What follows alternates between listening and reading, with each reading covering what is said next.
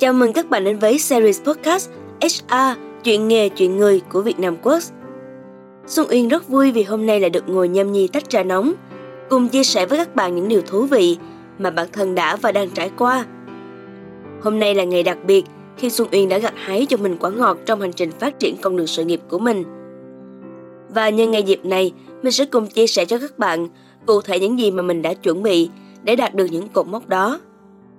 Tất cả mọi thứ đều có sự chuẩn bị và lên kế hoạch rất kỹ lưỡng để từng bước Xuân Uyên đạt được thành tựu mà mình mong muốn.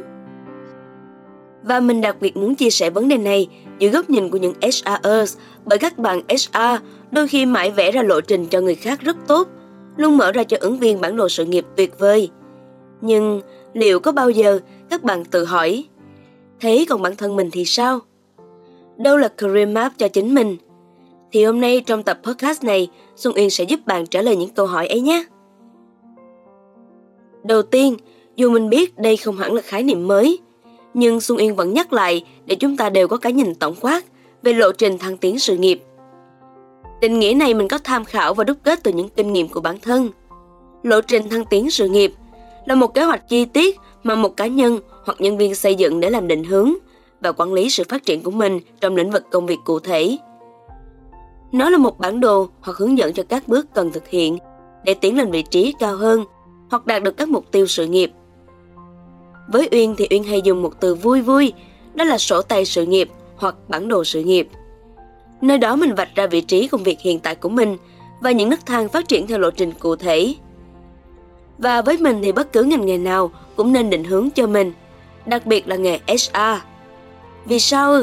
Bởi các bạn nhân sự sẽ giúp các nhân viên, ứng viên nhìn thấy rõ lộ trình phát triển của bản thân. Thế thì hơn ai hết, chính các bạn nên có cho mình tấm bản đồ định hướng rõ ràng.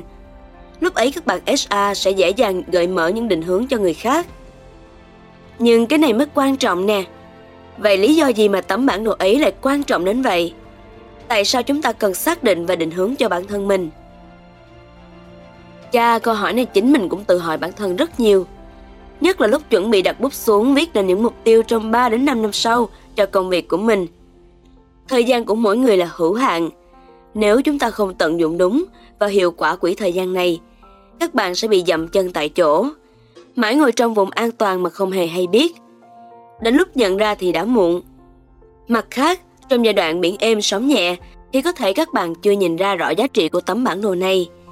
Nhưng khi giai đoạn khủng hoảng ập đến, cụ thể như những thời điểm hiện tại, thì sóng lớn cũng khó làm bạn ngã tay treo.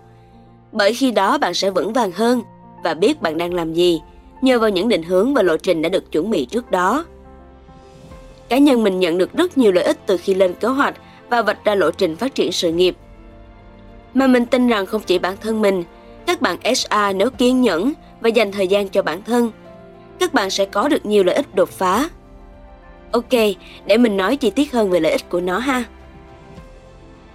Thứ nhất, nó sẽ giúp bạn định hướng rõ mục tiêu, từ đó bạn sẽ nỗ lực và tập trung vào con đường đó mà không bị sa đà vào những ngã rẽ khác. Bởi ngành HR khá rộng và mỗi cá nhân có thể phát triển theo nhiều nhánh ứng với nhiều vị trí như CNB, bộ phận L&D. Nên đôi lúc các bạn sẽ dễ cảm thấy mông lung cho sự lựa chọn của mình. Vì thế việc xác định lộ trình thăng tiến cụ thể sẽ giúp các bạn có cho mình kim chỉ nam rõ ràng để có thể tập trung và phát triển trên con đường sự nghiệp của mình. Thứ hai, bạn sẽ tự cân đo và quản lý được năng lực và sự phát triển của bản thân theo thời gian và hạn chế để bạn rơi vào trạng thái vô định, không mục tiêu, dễ chán nản và không biết phải làm gì tiếp theo. Đừng nghĩ nghề HR chỉ đơn giản là đọc CV hay là chỉ gặp ứng viên phỏng vấn thôi nhé. Khi làm việc với con người thì việc đầu tư cho bản thân rất quan trọng để đủ trải nghiệm và kỹ năng để hỗ trợ cho các ứng viên. Thế nên khi có lộ trình phát triển chính mình sẽ giúp các bạn tỏa sáng trong công việc. Thứ ba, bạn nhìn nhận rõ kỹ năng và khả năng chính mình để từ đó sẵn sàng cho những cơ hội với những vị trí cao hơn. Lộ trình phát triển nghề sa cũng bắt đầu từ những vị trí nhỏ nhất. Tuy nhiên, với nghề làm dâu trầm họ này, thật sự các bạn cần chuẩn bị nhiều kiến thức lẫn kỹ năng để thăng cấp sự nghiệp. Thế nên đừng quên tấm bản đồ này để có sự chuẩn bị tốt nhất cho bản thân nhé. Thứ tư, khi thấy rõ bạn cần phải làm gì, bạn sẽ có động lực hơn và làm việc hiệu quả hơn. Các HRers làm việc cùng con người là một trong những công việc muôn vàng cảm xúc. Nên để giữ cái đầu lạnh và trái tim nóng, ngay cả những lúc bạn rơi vào những hoàn cảnh khó khăn. Cuối cùng, tấm bản đồ này sẽ giúp bạn hiểu năng lực chính mình hơn ai hết. Từ đó bạn sẽ tự tin hơn và luôn trong tâm thế sẵn sàng để đón chờ mọi cơ hội và thử thách. Đó là những chia sẻ của mình về lý do mà bản thân luôn không ngừng cố gắng. Vẽ lên lộ trình và áp sát những mục tiêu đã đề ra. Tin mình đi, thành quả vô cùng mỹ mãn nhé. Và cách để các bạn xây dựng một lộ trình cho riêng mình vô cùng đơn giản. Đây là cách mà mình đã từng làm. Bây giờ nhé, một lộ trình thăng tiến thường bao gồm các yếu tố sau. Vì thế lúc chuẩn bị hãy lấy một quyển sổ tay và bút viết và dành cho mình một không gian đủ yên tĩnh để viết ra những điều bạn mong muốn trong một, hai hoặc ba năm nữa chẳng hạn. Đầu tiên cần viết được mục tiêu và ước mơ. Xác định mục tiêu và ước mơ sự nghiệp dài hạn. Điều này giúp bạn biết bạn đang hướng đến đâu và tập trung vào những mục tiêu quan trọng.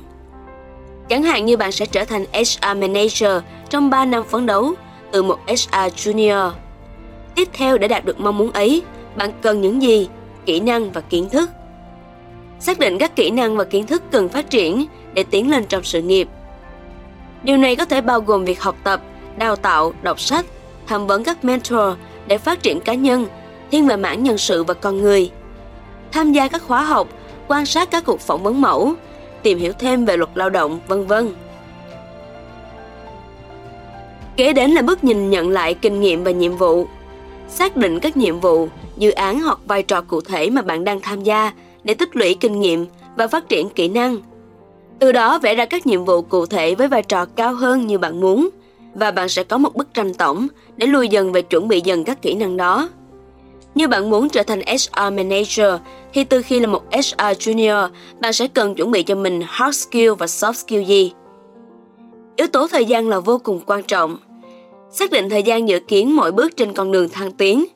Điều này có thể bao gồm việc đạt được các cấp bậc hoặc vị trí cụ thể trong khoảng thời gian nhất định. Sau cùng là lập kế hoạch hành động nào.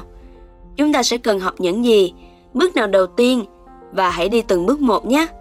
Vì các kỹ năng cần chuẩn bị sẽ rất nhiều. Bản thân các bạn cần vẽ kế hoạch cụ thể.